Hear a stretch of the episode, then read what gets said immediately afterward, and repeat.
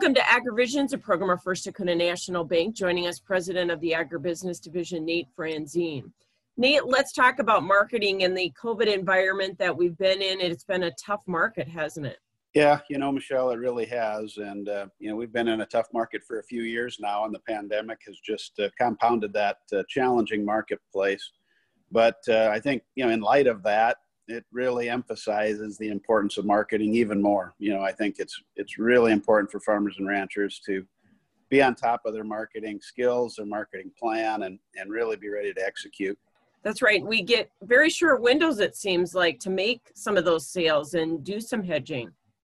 We really do. You know, the recent USDA report with fewer acres gave us a little bit of a rally and a little bit of something to to uh, maybe get excited about in the grains. Um, you know, and we'll see what happens in the export uh, markets here as we go forward. So I, I think there's going to be little windows uh, for some opportunity.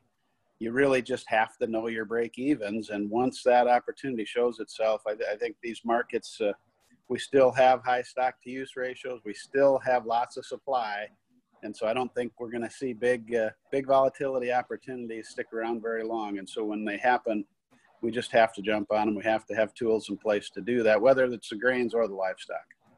Yeah, and talk about livestock because with the meltdown in the supply chain and the processing sector, nobody could have anticipated that.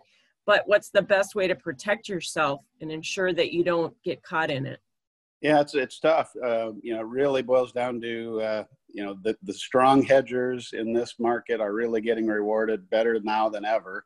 And even if you're a strong hedger in the livestock segment, it's awful tough, right? If you can't get shackle space, uh, just compounds uh, the, the complexity of your plan. And, and we understand that, and we're trying to work with our clients every day to, to help them through those solutions. Thanks so much for the advice today, Nate Franzén, President of the Agribusiness Division for First Dakota National Bank with AgriVisions.